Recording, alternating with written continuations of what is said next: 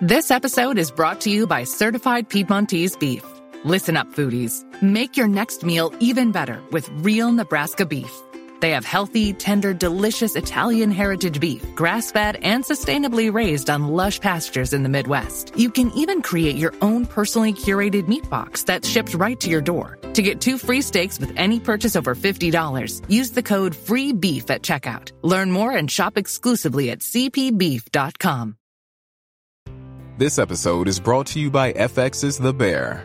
The hit series returns with Jeremy Allen White in the Golden Globe winning role of Carmy. He and the team will transform their family sandwich shop into a next level spot, all while being forced to come together in new ways as they confront their past and reckon with who they want to be in the future. FX is The Bear. All episodes now streaming only on Hulu.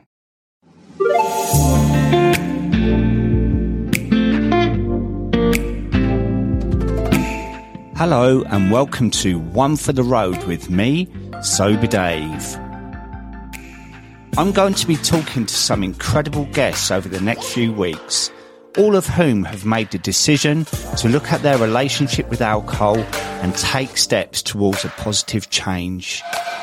My guests are all at different points in their journey, but all have powerful and uplifting stories to share. And that's why I hope you find each episode a valuable source of inspiration and insight.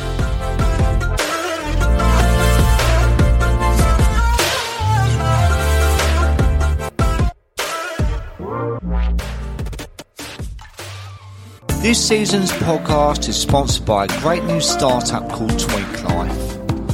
They have built a well-being hub full of useful information of tweaks that you can make, including mindfulness, nutrition, exercise, managing addictions, improving your finances, and even the menopause. The last few years have been really tough for us all, and with this in mind, Louise created this hub hoping to help individuals and businesses offer this to their employees and apply some of these tweaks to make a difference to people's lives. This is free to use, so for more information, please go to tweaklife.co.uk. My guest today on One for the Road is an ex-professional golfer who since given up alcohol in January 2019 now supports professionals in sport and business to trust and understand their self, mind and emotions and to explore a limitless potential. It gives me great pleasure to introduce to you Louis Harrington.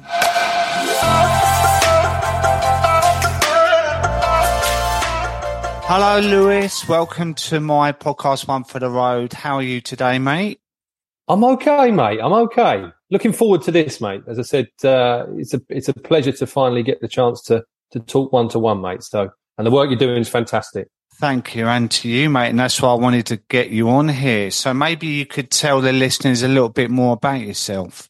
Of course, mate. I mean, now someone asked me this the other day, Dave, and uh, ironically, they were looking around the place that I was staying in, and uh, it was the letting agent. They're looking around, and as they left, they went, "Oh, sorry, I didn't ask you. Like, what do you do?" And I'm like, "How long have you got? Do you want the short one, or if if you're engaged in this, we could talk for a while." And we spoke for about 45 minutes as a result, to which she was probably late for her next appointment. But through my own lived experiences, it's drawn me to a place now where uh, I think in the simplest terms, where I'm able to hold my hand backwards and support people along a similar journey to what I've been on.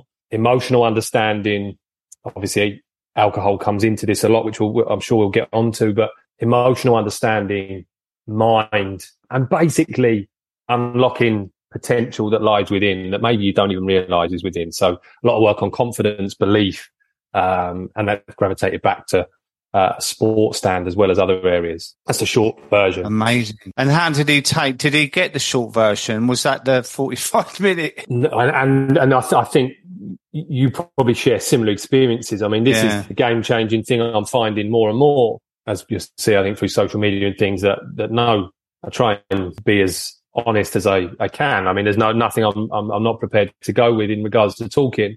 And I think the minute I did that, you then find the particular individual had relationship with uh, an alcoholic Yeah. Um, one there and then the net, the one previous, and then that opens up all sorts of vulnerable conversation. But it's just amazing. I find, I still find it amazing to this day that vulnerability is quite often met with vulnerability. Yeah, absolutely. Um, I spoke to someone yesterday. I bumped into them, and uh, I didn't actually know them. They knew me, uh, and um, they had a discussion about their partner and whatever. But because of that discussion, they decided not to have their usual Sunday afternoon few glasses of wine off the back of a conversation. You know, uh, and and that's the great knock on effect that conversation can have, isn't it? It's like plants the seed sometimes, and that that's what's so good about our work. You might put a post out, and uh, later on, someone said, "When I saw your post, it changed everything for me because I could really relate to it." And that, and you know, it's amazing. So, can we wind it back because, you know, these are life stories, which I really enjoy. And as we said previous to this, we've come across each other quite a bit here and there, but we've never really had uh, a one-on-one conversation. So this is going to be really interesting for me to find out more about you, mate. So if you don't mind sharing, uh, and we can talk about um, where you grew up, uh, what your childhood was like, and how old you were when you started drinking, etc. Is that all right? Of course it is, mate. Of course. I mean, um, where are you based, Dave? Where's home for you? I'm in the Midlands now. I've always lived in South London, but I'm up in the Midlands now. Okay, so I'm not far from South London, so I'm always been Folkestone based, so nearly in France, mate. I am close, close yeah. as you can get. Just over the um, water. That's it. And and I've, most of my life, my parents moved away. Um, how old was I then? Sort of 17, 18. They moved away to Spain. They've been there now for 15 years. Um, but previous to that, that's where we we were. All all the family were always local um, to that. And um, yeah, I, have heard a couple of conversations you've had. And I think a lot of people share the same thing that removal of drink now however long ago that was, three, three and a half, over three and a half years ago, has led me to open up into probably exploring areas of childhood and just trying to make sense of a few things, um, which for me has really helped in healing, I think, parts of, of me. And, uh, I would have said pretty standard childhood, decent through school, loved sport. But the one thing looking back now, I was incredibly emotional over what would seem um, pretty small things, um, to which I now understand wasn't particularly met as well as it possibly could be. But that's that's okay. Um, so yeah, pretty pretty standard upbringing, really. Um, but my grand, my nan and granddad had pubs. Uh, my dad played uh, sport and was, I'd say, was sort of um, a well-known person in the area in regards to what what he did and and his personality, um, of which again I'm sure we get onto, but one I tried to probably step into as well. Um, that well known, well liked, um, lively individual that was always doing things, but as part of that, what I now realise is that obviously alcohol was a huge thing that was part and parcel of that culture. So mum and dad, pretty social, I would have said, different difficulties going on, but alcohol was was pretty pivotal point, uh, a pretty pivotal thing in our lives, and it's good, mate. Because I haven't I haven't spoken about this for quite a long time, so I'd say the first time I then started this particular moment was playing football before I got into the golf, and um, my nan was playing on the main pitch here, so like the stadium, small stadium, but uh, we'd got ourselves up at whatever we were under 15s, under 16s maybe and uh, it went to penalty a penalty shootout. And if I scored, I could have half a lager. That was the that was the um, that was the thing. And then looking back, like I mean, it was all it was the normal thing. I was sixteen, go up, you could have a drink then with your um, with your with your parents, of course, and that was almost the in- incentive, like the added incentive to do that. And I was obviously just going in unaware, unconscious of what that would be. But bear in mind, I'm incredibly sensitive. We lost that cup final. I'm crying my eyes out at 16 while the other lads don't appear to give a monkey. So yeah, not a great combination as then to what comes quite sharpish at sort of 18, 19, 20, 21. But yeah, I'm, I'm pleased we're having this conversation, mate, because you did, you obviously have great conversations with people I don't, I haven't gone there for a while. It's, good. I appreciate it. And it's fascinating when we look back, isn't it? I mean, you say you were sensitive. I think a lot of uh, us that have a issue with alcohol are what we say HSP, highly sensitive people. And I was, I always remember I was in a cup final, uh, and I said to my dad, Oh, please come and watch.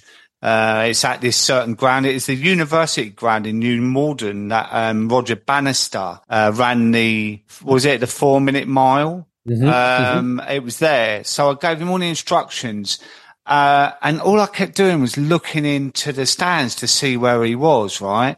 And it put me off my game. And rather than think, ah, oh, well, he's busy, he couldn't come with that, it dominated my whole game and my performance. And then later on, I asked him where he was, and he said, "I oh, he couldn't find anywhere to park, and and he went back home again." And it it devastated me, mm. you know. And it's definitely some of the reasons I drank in, in the early days to overcompensate for like my sensitivity because I looked at it then as a a fault, where I don't now. I look at it as a a real attribute to my personality. Do you know what I mean? Completely, and, and I think even just you explaining them sorts of things, which are, are, are tough, like gift and curse sort of thing now of understanding more the impact of such simple things can have, quite sharpish. But again, I think um, I'm sure we'll get onto that as well. But that comes with its difficulties and what's wrong with me. And then you know I don't want to blame anyone, and there's no blaming involved. But I just got to understand this. But yeah, 100 percent with you. It's interesting. So, like, there's another thing I was going to say as well was when you say 16, my son's a good golfer. Um, and he was junior captain at uh, a golf club. And um, he played this competition and it was his 16th birthday. And I've got a photograph with him with a pint because it was a private golf club. They sort of looked the other way, you know, and it was like, I remember my Facebook post then was, my son's now a man. Like his first, and it's like now I look back at it, it's Jesus. What was I thinking? But that was coming from a drinker's mindset. Do you know what I mean? Completely. I th- it shocks me in a good way now. But one popped up, you have their memories pop up, and yeah. saying, "Daughter's three, four, five years old. I'm halfway down my pint of Guinness at the airport." And you just put it next to her as she sort of leans over the side and upload that to the world. I'm like, man, you're you're pretty lost there at that point. But yeah, yeah. So how were you um, when when you you really got a flavour for it all? Then I think it's then that from that moment there, sort of turning yeah, into seven, from turning into 17, 16, yeah. 17. Um, and I know I've had a few conversations with my dad, and he sort of he doesn't doesn't. Uh, and, and to be honest, I wouldn't have it any other way as a result of where things have led to now. But he would say, I remember I was sharing his story the other day, but um, I must have been 17 then. And the, the, the, change is happening for me in football, golf, moving into golf. And we went to watch several football games. He was doing well at work and we had the full treatment and it was brilliant. Like I'm a Man United fan. We'd gone to Villa Park at the time and, um, and, and watched Manchester United play the Villa, stayed overnight in the box, like with a, a fantastic experience drinking throughout. And we went out on, um, Broad Street, I think was the main drag there with different things that were going on. And I'm not old enough to get in these places, but I'm still going. And he's like, don't worry. Every time the doorman says something, he's like, he's with me. Like, it's okay. So it was quite early. Yeah, six, what's that? 17, mate, 16, 17. And I'm, I'm right in the thick of it and loving every minute of it. Yeah. I'm honest what, looking back. What was your tipple then? Just lagers or? Yeah, from, that was all I know. I, I didn't like it. Yeah, no, didn't like it. Any of us Hated it. We just liked the effect, it. didn't we? Yeah, yeah, hated hated all of it really. But yeah, it would be bottles of beer because couldn't do pints of beer, but bottles of beer then would have been the the thing, and then it it quickly turns into. I never went to university, but I'd go and meet my student friends and turn into anything that was the cheapest at that stage. Yeah, I mean, when I look back at me as well, I got into light and lagers, right? Which you know the old man drink back in the day, light and bitter, and it's like, and I was never an ale drinker or anything like that. I got so drunk once on six pints of like different ales. It was like a, a proper ale night in this pub, and it was like all these thick pints. You know, remember the glasses with the handles and like the old fashioned, and uh, oh, I was so ill after. But the reason I had um, light and lager was because they would pour more than half a pint, and then you'd have the bottle. And it's my Yeah. greediness that was like, oh, that's handy because I'm getting over a pint. So my six pints is actually seven. And my mindset back then was unbelievable. But it's only when you come out the other side that you actually look back, isn't it, and realize the stupidity of it all. Uh, without doubt, but I think you look back now, I don't know about yourself, but uh, again, I think that word understanding forgiveness, but doing the best with what we got at that point, we're clueless, literally clueless, like completely unaware of what's going on, thinking this is the way. Uh, and of course, I know everyone's different, but what lies ahead can often bring Yeah. us to this point. So what about your golf, right? What, what was happening there with that? Because you said you was into your football. Yeah, that switch there, Dave, from obviously I'm making some decisions, I guess, on what life looks like as a result of working and um and then it became an opportunity uh, or an option for me to go, well, I can pursue a career in golf. And I was better at golf than I was at football. And I was becoming better quicker. It was happening quite quickly. And then there was an option to do that. I was, I, I still had a dream to perform as in play at the highest level I possibly could. But maybe in hindsight, there was always this backup that, you know, you could go and work as a club professional, you could coach. And I'd seen a lot of people five, ten years above me doing similar, seemed to be having a good time, living a decent life. So it was like, I'm pretty good. I could do that. But if it all goes wrong, I've got that to fall back on. So I'd started, yeah, pursuing that college, locally, playing in competitive tournaments, but not not really taking it seriously in regards to my actions, I would say. Again, unaware, but not taking it seriously. I wasn't, I mean, you will come on to them words, but I wasn't disciplined. I lacked consistency, which obviously are two key, key points that for me to fulfill my potential. Did you find your drinking uh, contribute to that? Because I, I'm interested in um, the different mindset. Like I, I am the worst golfer you will ever meet in your whole life. I can play any sport, but golf was just something that I was just terrible at. Which is unusual that my son is such a, he plays off like, I think he plays off about four now, but he did play off scratch, you know, and I used to caddy for him. And I was like, he, he would do things like, I thought, how do you do that? I can't even hit a flipping seven irons. You know what I mean? But the difference I was thinking, like, if you got a big competition on the next morning, would you actually think, right, I'm not drinking tonight? Or did it not make any difference? Because with football, I didn't care. I'd go out there completely hungover, like most of us. So was there a difference with golf? it, was probably worse in that them levels really from the experiences I've now seen in football because I think as you get through a level in in in football you start surrounding yourself with people who are similar to you all trying to go for that. So if you can get the edge everyone's trying to do that. Whereas in golf the two go hand in hand. Even on an elite level there's you know it's still going on. Um and obviously you're very individual. So people don't even really tend to speak to anyone too much. So I think, I mean, I only just thought to myself as I said it then, did alcohol have an effect? And I mentioned them words, consistency and discipline, which are vital to, for, to create whatever you want to do, fulfill dreams, potential, and uh, as far as I'm concerned. And I didn't have them and drink was the thing that probably pulled that away. I lacked consistency. Of course, I was inconsistent in my actions away from golf and I lacked discipline identical. Remove the drink now, they're the things that increase for me. Not always, but they're they're the, No, the but that- it's the the clarity, isn't it? I mean, it's a Mm. solo game with football. You can, you know, there's eleven of you on the pitch, and you can actually kind of cover yourself a little bit, can't you? And just get stuck in with a few crunching tackles and whatever. But with golf, you, I know from a personal uh, perspective of my crap golf, it's even like I remember once I turned up with my dad and my uncle, and I think I drank a bottle of whiskey, which I never drink. But it's all I had. The night before, I was literally hanging, and I might as well not have been there. It was terrible. Do you know what I mean? So imagine because it's you out there on your own, and you've got a big competition or something, and and if you've got a hangover, like it's going to really affect your your mental state with with that as well. there's there's loads and loads of different stories which which come with which come with some guilt and shame, I guess, because I'm competing for for a living. You know, I'm a professional sportsman, and I was I was taking the piss really in a lot of ways because quite often nights before especially away, if we were traveling, it goes hand in hand.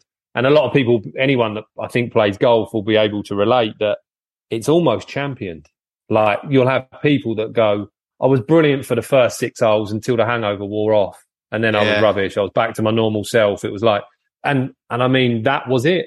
You know, you'd have people going, oh, I need to get myself to a level. You go back to things like darts. People used to, you know, people would play darts and go, oh, I've got to get 10, 12 points snooker to get myself to that level where I'm just what would be perceived as in the zone or whatever, whatever they felt it was at the time. And, and golf was no different.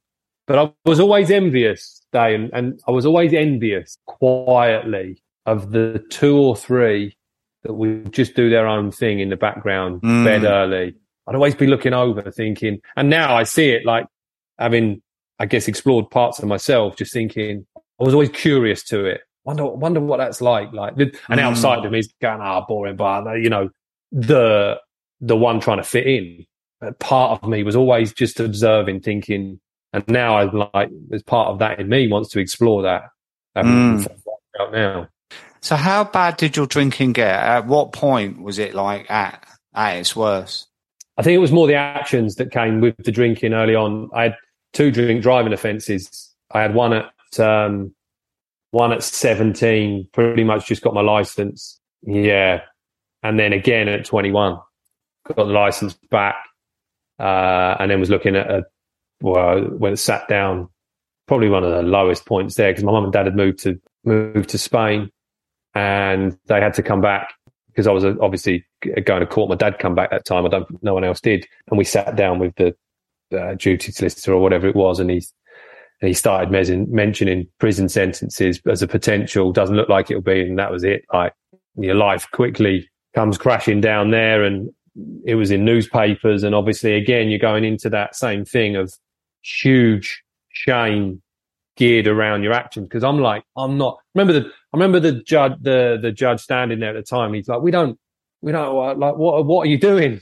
Like you've got mm. this going on, and he, these words come out his mouth. Like, that doesn't help, to be honest with you. Because if mm. I knew what I'm doing, I'd, I'd, I'd stop it, and I wouldn't be doing these things. But we, everyone was doing it, Dave. I, I met someone who I hadn't seen for a while, uh, probably or seen to speak to for probably ten years or so, give or take. And um, they're still doing the, the, the, sort of same things to a degree, you know, two, three pints and, and driving without even a thought. But you go back then, everyone was doing it. And I don't say this for, for sympathy in any way, but I was the only one that got caught. That was what mm. it looked like. Mm. And, and even then, no one really, and I was like, okay, well, it makes sense. I'll take that if all of you guys can see this and realize what the effect is. But uh, no, it didn't, didn't even have that effect. So it wasn't even, there was yeah, no element of it being worth it for others, or from what I see. Wasn't nice that, mate, at 21. So was the drinking the worst then? It probably got worse uh, after that for another two, three years.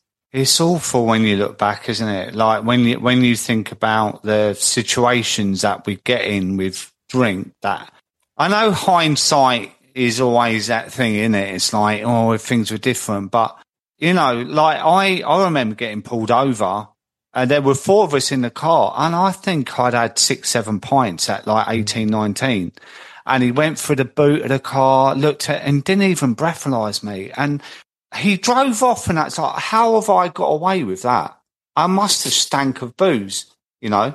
And touch well, I don't have touch with anymore. I don't drink, but I've I've never had any other situation like that. But I can imagine the shame of losing your license, how it would have affected my job then as well, because I had to drive to get to work and things like that. And it, but I also remember people getting done for drinking, driving and bragging about it. You know, what you said earlier about champion things. And, you know, it was like, oh, I got done. Uh, I won't be able to drive. It's mad. Absolutely. And thinking back now, yeah, there were several people then yeah, that, that were, were, were very much the same. I think it was a different era though, wasn't it? I mean, I'm older than you, but like we, everyone used to drink and drive back in the day. In the eighties, they used to, the car parks were packed with cars. Uh, I remember once we drove up to London, walked around Soho. I think we was like 18, 19, had a skinful in the pub, drove up, didn't even, in those days, didn't have sat navs or anything.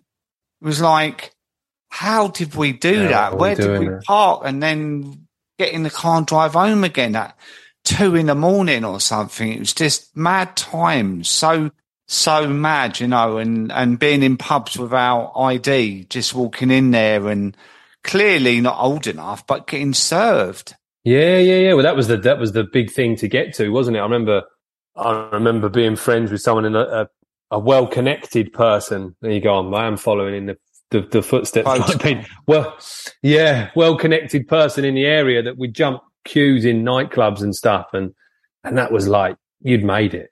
You'd made it there. Jump queues like underage, get in there. I know. Red Bulls, bottles of whatever else nonsense. Yeah, just you'd made it. Yeah, or yeah, you certainly hadn't now, but tough now to see that again. It was a big challenge for me. Yeah. Tough seeing that in the young in the young culture now. Yeah. I know it is hard. It is hard. You're, like I saw a load of lads out the other day, and I, I, I obviously I couldn't, but I wanted to sit down with them and say, "Look, lads, look, let's have five minutes here." Do you know what I mean? Because they were being so stupid. But it's all part of learning, isn't it? So, so moving on then. So, what part of your life did you get to that? You said before, you know, you always wondered what it would be like. So, where did you arrive in your life that you started to really worry about it and think, I've really got to do something about this? I, th- I think I've probably arrived at that place many, many times, mate. If I'm if I'm really, really honest with what destruct my, destructive behaviours were having an effect on on people around me. So relationships. I became my daughter's now thirty. Yeah, my daughter's nearly fourteen, and I'm yeah, it's just fourteen years ago. So I was like early twenties then, and that changed me for a little bit, but that didn't didn't have the um, have the effect. And I think, do, do you know what I think it is? Was I just got it got so tiring, constantly not wanting to be here or involved in anything that that it went past the scary point of that where it used to scare me. I'd sit down and have a few counselling sessions that, were- that were okay, and then just the same thing would happen again. Antidepressants, moving on to the next one. But I'd messed up so much of what of what I'd perceived. I'd messed up so much of life, having been given all of these opportunities.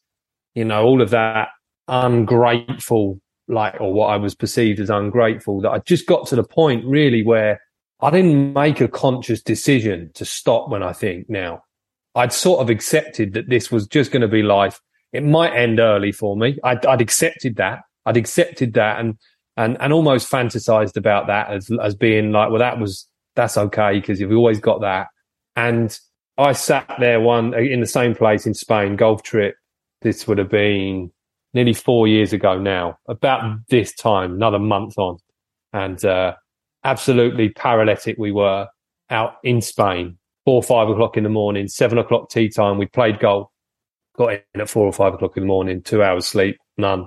Gone and played golf that day, not competing. This was more of a social event. And we sat in this curry house the, uh, the following night.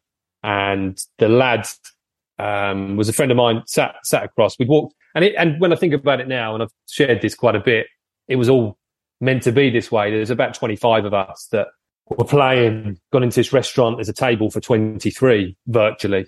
And I'm the last two. So I'm sitting there with this lad just on the table for two. Like they're all taking the piss as, as per normal, but that's all fine. And he just sat across the, the way and said, ah, this, I can't do this anymore. This is not for me.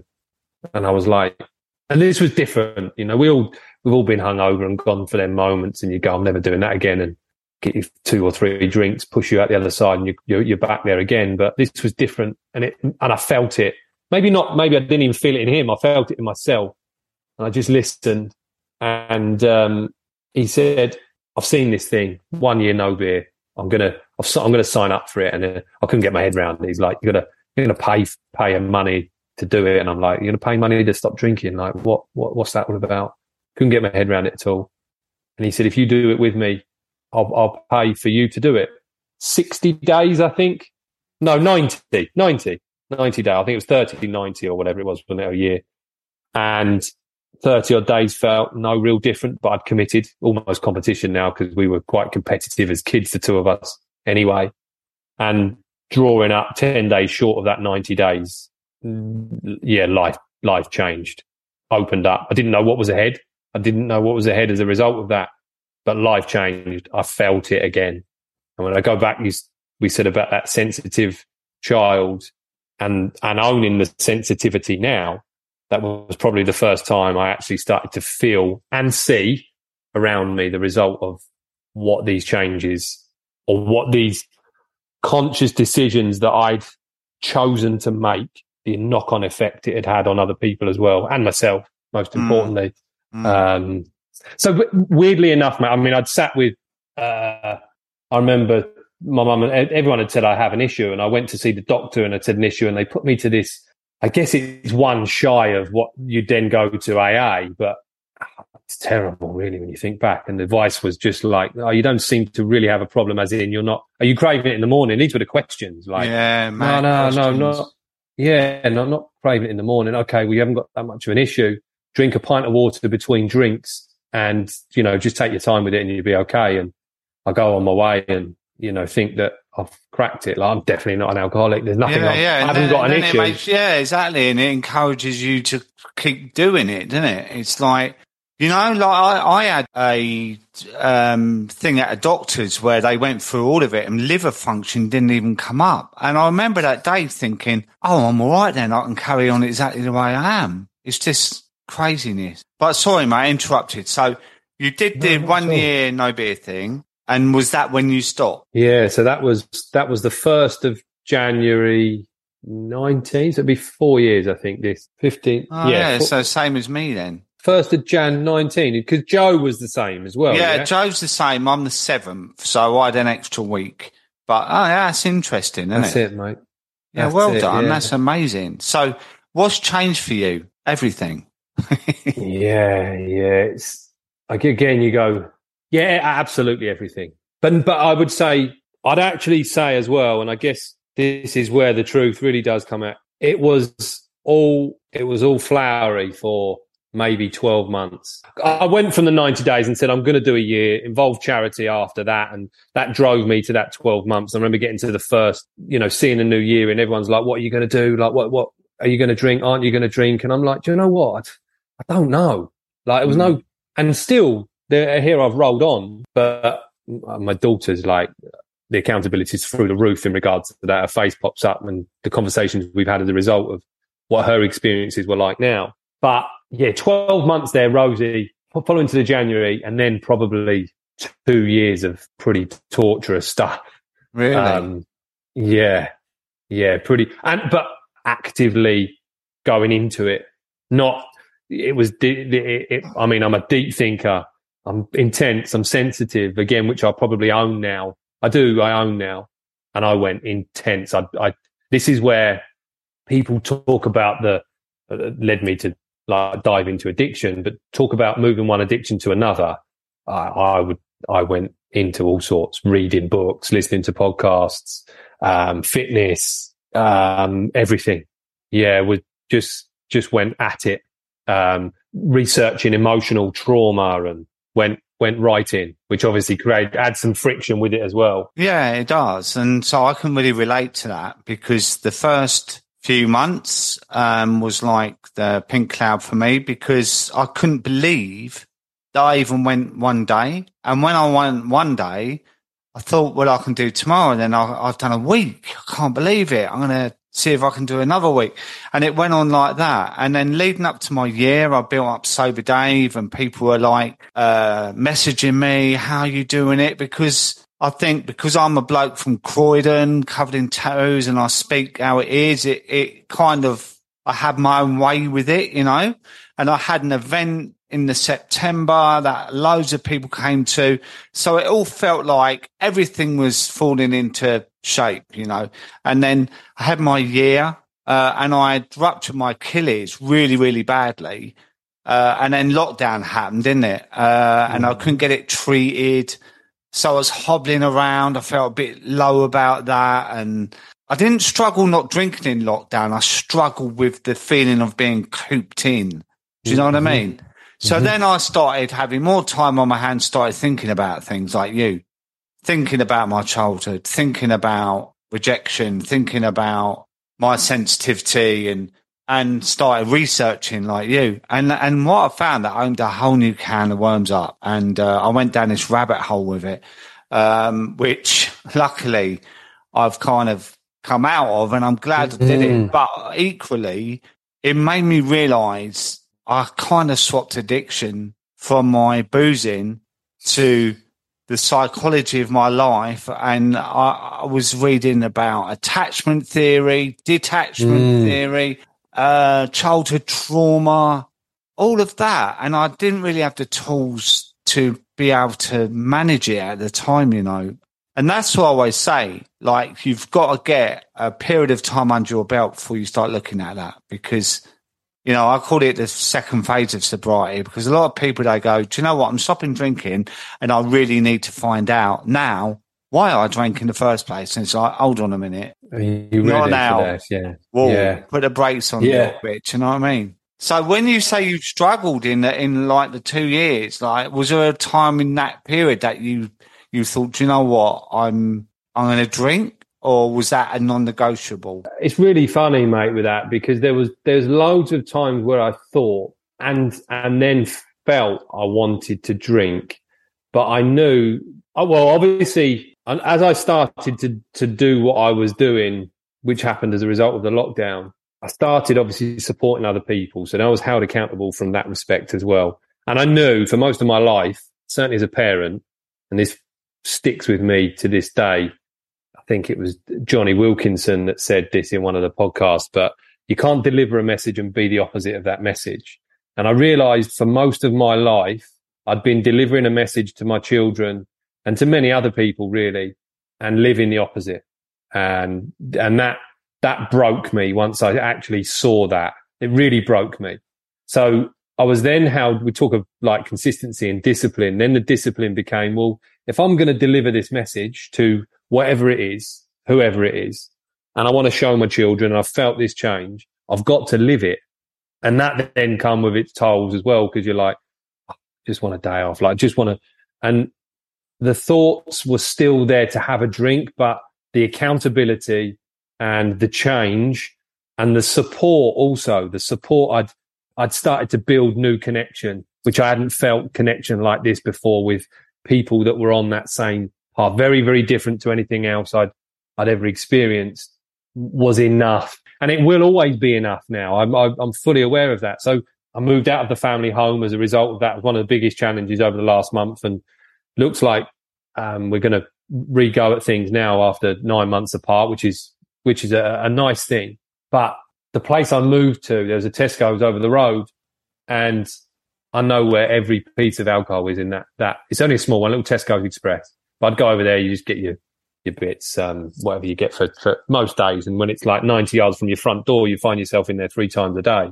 So yeah, I still, still am super aware. I still see it. The wine's always on offer. And as soon as I walk in the door and the Mm, thought comes in to go, ah, be nice that bit of mm. football on this afternoon, still, st- you know, a nice glass of wine, that, do you know, and I, so I look at the, what the positive, maybe I'm being, I'm, I'm showing that positive side of, of, of what alcohol was for me, but very quickly I'll pause on that and go, you know, where that goes, you know, where that leads. Mm. Why, why, why, what are you looking for? What are you missing in, in you that needs this now? Mm. And I'll just go and pause on that for 30, 40 minutes. I was the same with gambling and then same urges coming back. I'll sit with that 30, 40 minutes and almost watch it pass now, Dave, which sounds a bit Mm. strange, but I'll watch that pass and I'll crack on. It can also be a default setting, can't it? I think You know- so, mate. It can. I mean, I did it for four years, right? And sometimes I get blindsided by it and I think, oh God, where's that come from? But, you know, the way I look at it, I always talk about it like alcohol's like a, a past relationship now. That I occasionally pine over. I occasionally miss because let's face it, when you finish relationships, they're not all terrible. You mm-hmm. have good times and we had good times with alcohol. But what we've got to remind ourselves is that in general, towards the end, there weren't many good times, but we fantasize, we romanticize over it and we go, you know, like what you said, oh, the football's on, right? So you're romanticizing the fact that you can have a beer on a Sunday. Oh, look, there's a match at one and there's the second match at four. I'll be well stuck into my beers by then, have a nice bit of food. No, we'll be absolutely slaughtered by four o'clock, fall out of everyone. Then the old keyboard warrior come in because you're bored, uh, start texting people and then fall asleep at seven with your dinner down your shirt. Do you know what I mean? So I kind of like to see it as it is, but it's sort of, for me personally, I, I think it's healthy for me to accept that I'm going to miss it because I do sometimes because I'm kind of yet to find something that, well, in fact, I'll go one further, I don't think I will find anything that will give me the same feeling as what alcohol gave me, but that helps me because I realize actually that was a one off thing. And by me not trying to compare something to that, I, I leave it on its own sort of thing. Mm-hmm. Do you mm-hmm. know what I mean? So I think, okay, well, keep the exercise up, keep the early nights in, eat well, try and be positive.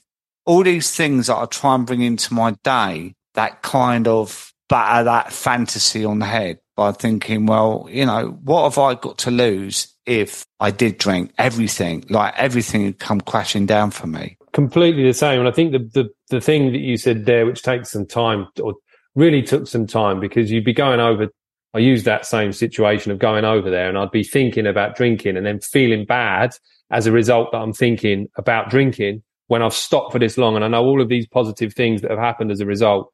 And if I did, like my daughter would be distraught and all of this stuff. And the difference comes now where I allow myself, I just allow myself to go, well, it's just a thought. I'm going back to a previous experience. Yeah. yeah. I'm feeling these emotions deeply. It had impact in my life and I'm, I'm going to have to have these conversations, but I just allow myself and then you, you give yourself that time to go, is this always going to be like this? I don't know. But if it is, I'm, I'm still okay with that. Like that's a different conversation with yourself, isn't yeah, it? Yeah, 100%. Yeah, it is, but it's accepting it. It's acceptance. And, and, another way I look at it, we go through phases in life, right? Uh, through the ages, through the decades, you know. I mean, I now listen to Radio 4, mate. How about that? Where a few years ago it was always Kiss. Uh, but you know, I look at it like moving. It's an, it's another stage in your life, right? So but you can still miss your own your old house. You can miss the neighbours. You can miss the shops that you used to go to to get your bits and pieces. You know, but you moved for a reason because you wanted to change things. You know, so that's I, am very visual the way I look, and I think, do you know what? It's okay to miss your ex-wife. It's okay to miss the house that you hated living there uh, then, but it's okay, and, and that gives me acceptance. And it's like if these thoughts come in they don't feel like a betrayal of myself. They feel quite healthy and quite normal. Yeah. And I can manage them more and I almost sit with them in a more comfortable space than if it's like, oh my God, I'm thinking about drinking. Does this mean after nearly four years that uh, I'm in trouble? And you know, mm. I don't, I don't go down that rabbit hole there. So uh, you know, that's why I'm always honest about it. And I've said in my post before, I really miss drinking sometimes, but that's normal. Of course I do. Why wouldn't I? I had some great times, but I took the piss and uh, I ruined it. I completely ruined it um, by being a greedy pig. And, and it got hold of me as well. And I'm wired that way that I'm, I cannot be around alcohol. You, you if you said to me something about gambling or online shopping or something, I, I ain't got a problem. I've never had a problem with that. It's the booze. So I have to stay away. And I look at it as well like I'm allergic to it. You know, I'm just allergic to alcohol. And if I have it, everything's ruined. So don't have it. And it's a non negotiable. I'm with you, mate. I'm with you. And, and I think that allow, because you, you, I think anyone that, that takes them steps early on and you do. And I think that's why you go, how how do I start to accept? How do I start to allow? And there's loads of things that obviously become part of that process for you as the individual. But you think it doesn't take long now for you to just start to even even a couple of minutes to you, for you to go think of all the things that you've done as a result of making that one decision, and you're like, oh, I've got to have more of that.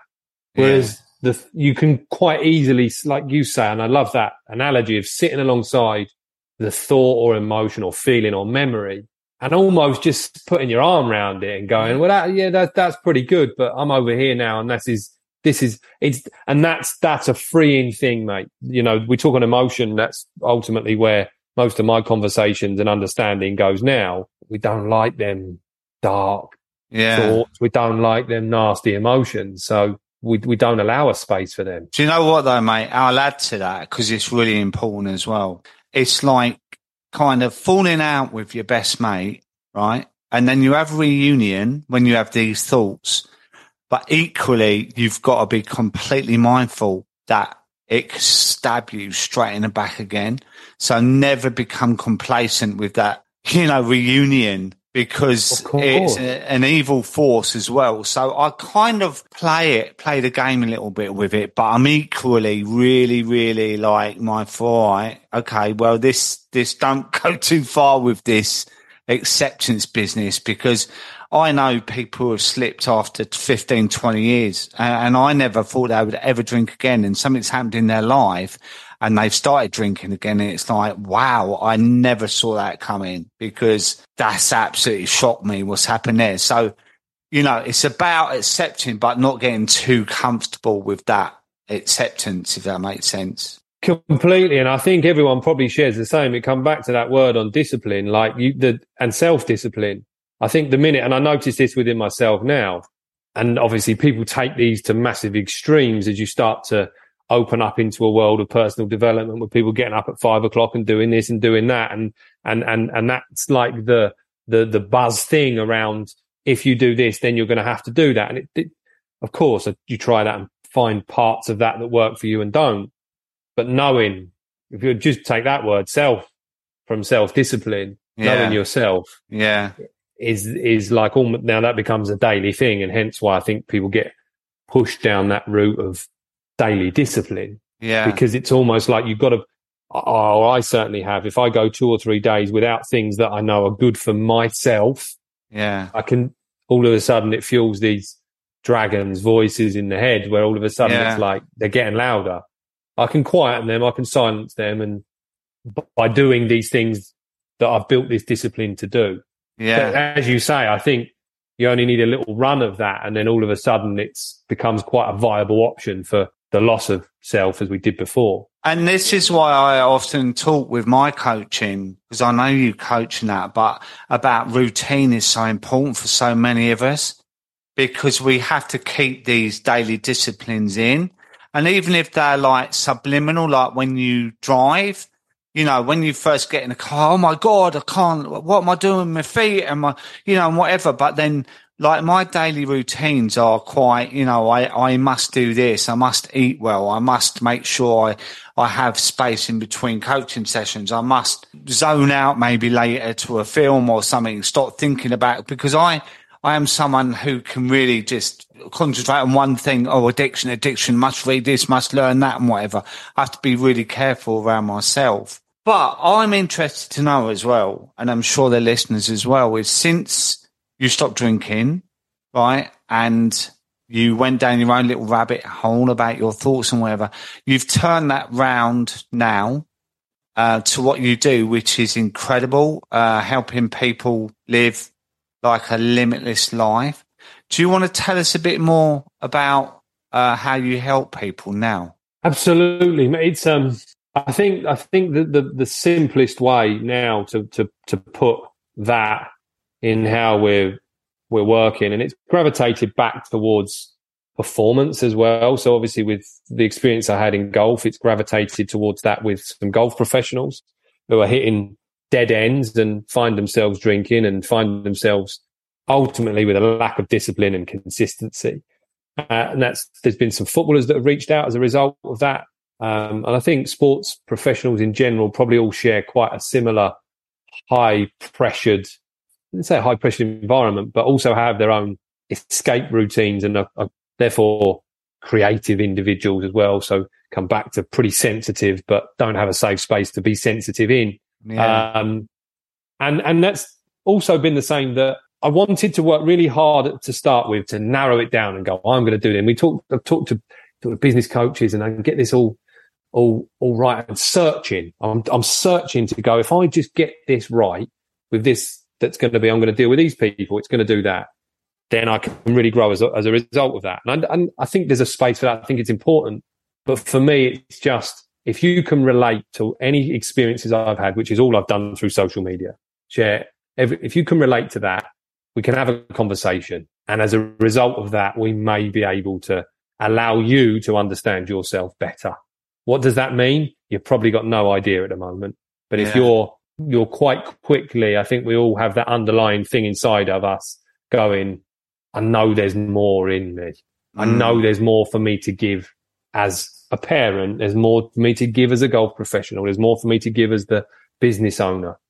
And all it ever is, Dave, you know, the, the, the most impactful conversations I now have are probably when I meet someone for a three hour walk through fields, mm. just the two of us, where mm. they feel safe to allow parts of themselves to be explored that they probably never ever allowed to happen. They mm. never had the space to do that. So there's no magic from like, I think from, from my side, mate. And at times that imposter comes in going, how can you do this? You know, you're like, what what what are you doing? You're not providing anything, and the people are like, this is life changing. Like, how can mm. you?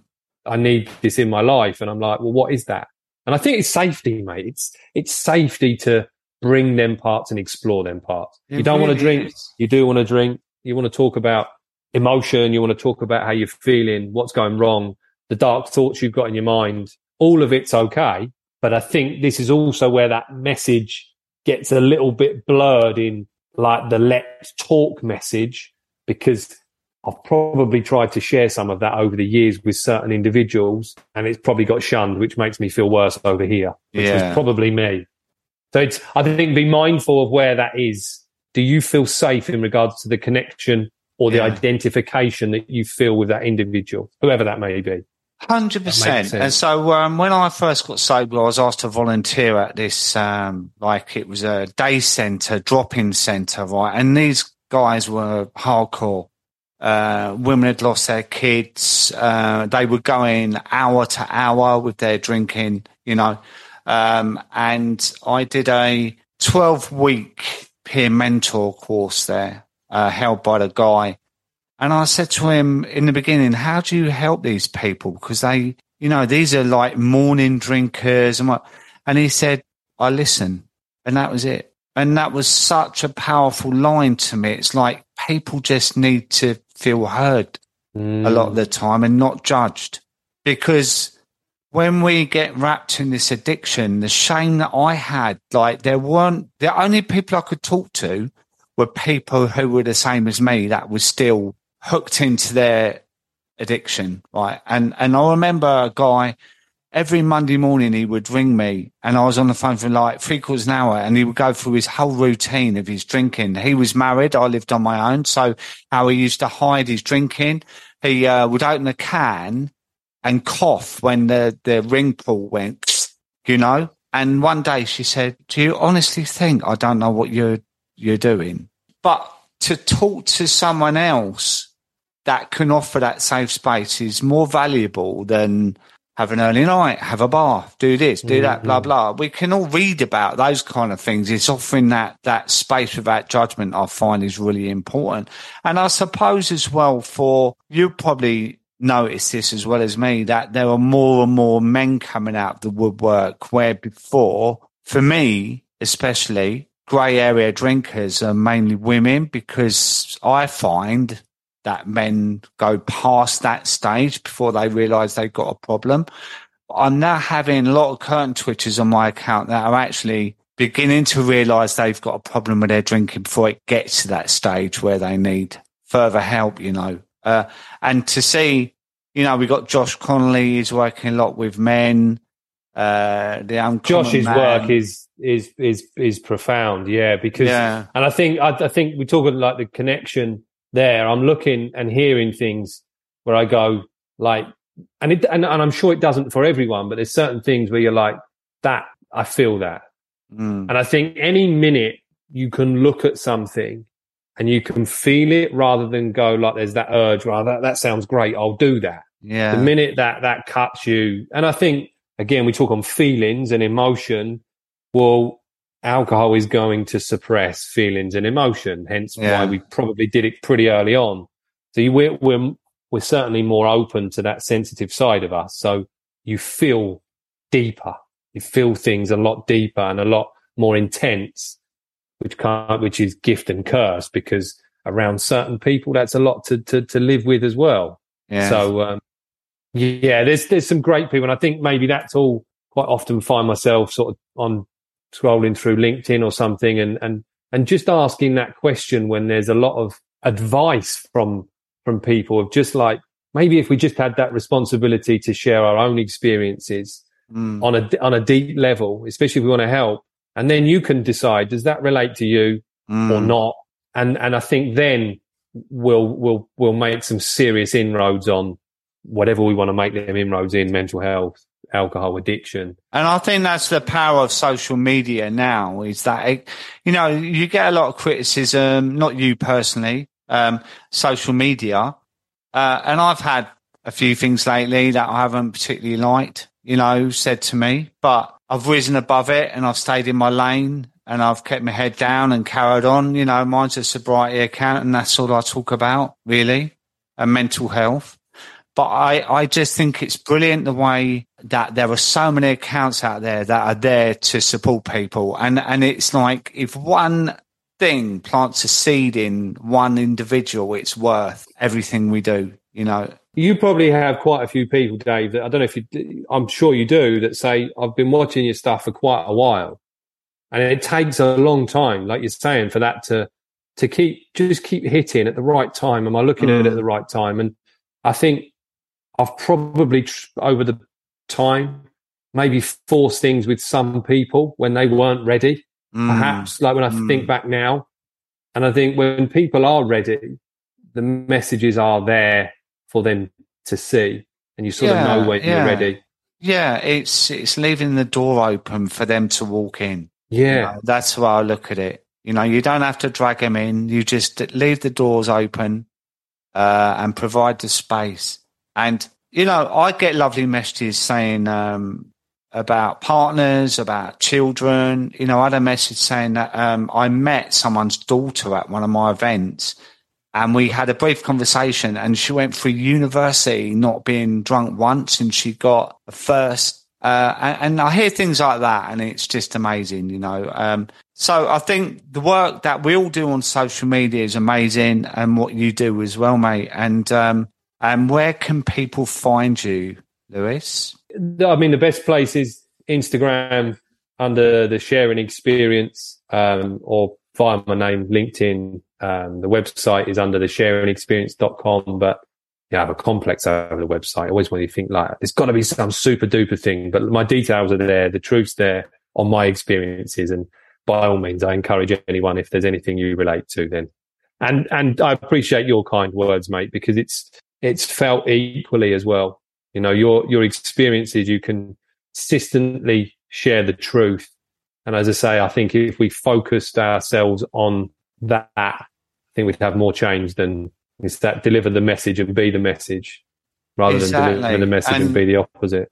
And you're good friends with Sober Joe, aren't you? And she's appeared a couple of weeks ago. And it's interesting with Joe because she talks a lot about ADHD uh, and how that affected her life and how alcohol helped numb that and whatever. And she's such a, had such an amazing response from that. And, uh, this is what I love about these podcasts because it gets the message out there. People listen to them and they relate and it's long content as well. You know, it's out there forever. So I'm sure people will really relate to what you've said today. I'm so grateful that you've joined me. Uh, and one day, hopefully we'll meet up and we'll have a nice We, cup of tea. we will.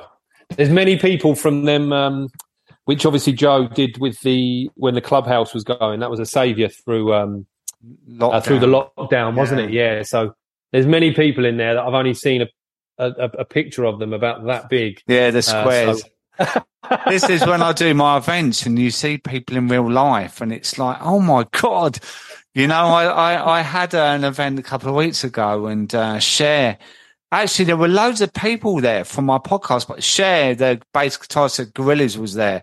And he's such a dude, you know what I mean? And we just sat talking, and everyone, Jack Cotterill was there, Adrian Cox and that. And afterwards, it has a knock on effect. It's like, I can't believe I was in a room full of sober people that weren't, you know, no one was an asshole. It, it's such an experience. Where's the fighting? Yeah, where's the, yeah, exactly. Yeah. And you think, you think, Dave, and again, like just to draw back, you don't make that one decision all of that time ago. You don't sit in that place creating that yeah, environment. Yeah, and there. and it's so one one decision that you make that can change so much, you know, and it has um, for both of us. So hopefully this podcast will help. Thank you so much, mate, and uh, I catch up with you soon. Top man, thanks, buddy. Thank Take you, care. mate. Take it easy. I hope you've enjoyed today's episode of One for the Road. Please remember to subscribe and leave a review. You can now download my app, Sober Dave, on the Apple and Google Play Store. And on there you will find lots of tutorials, tips and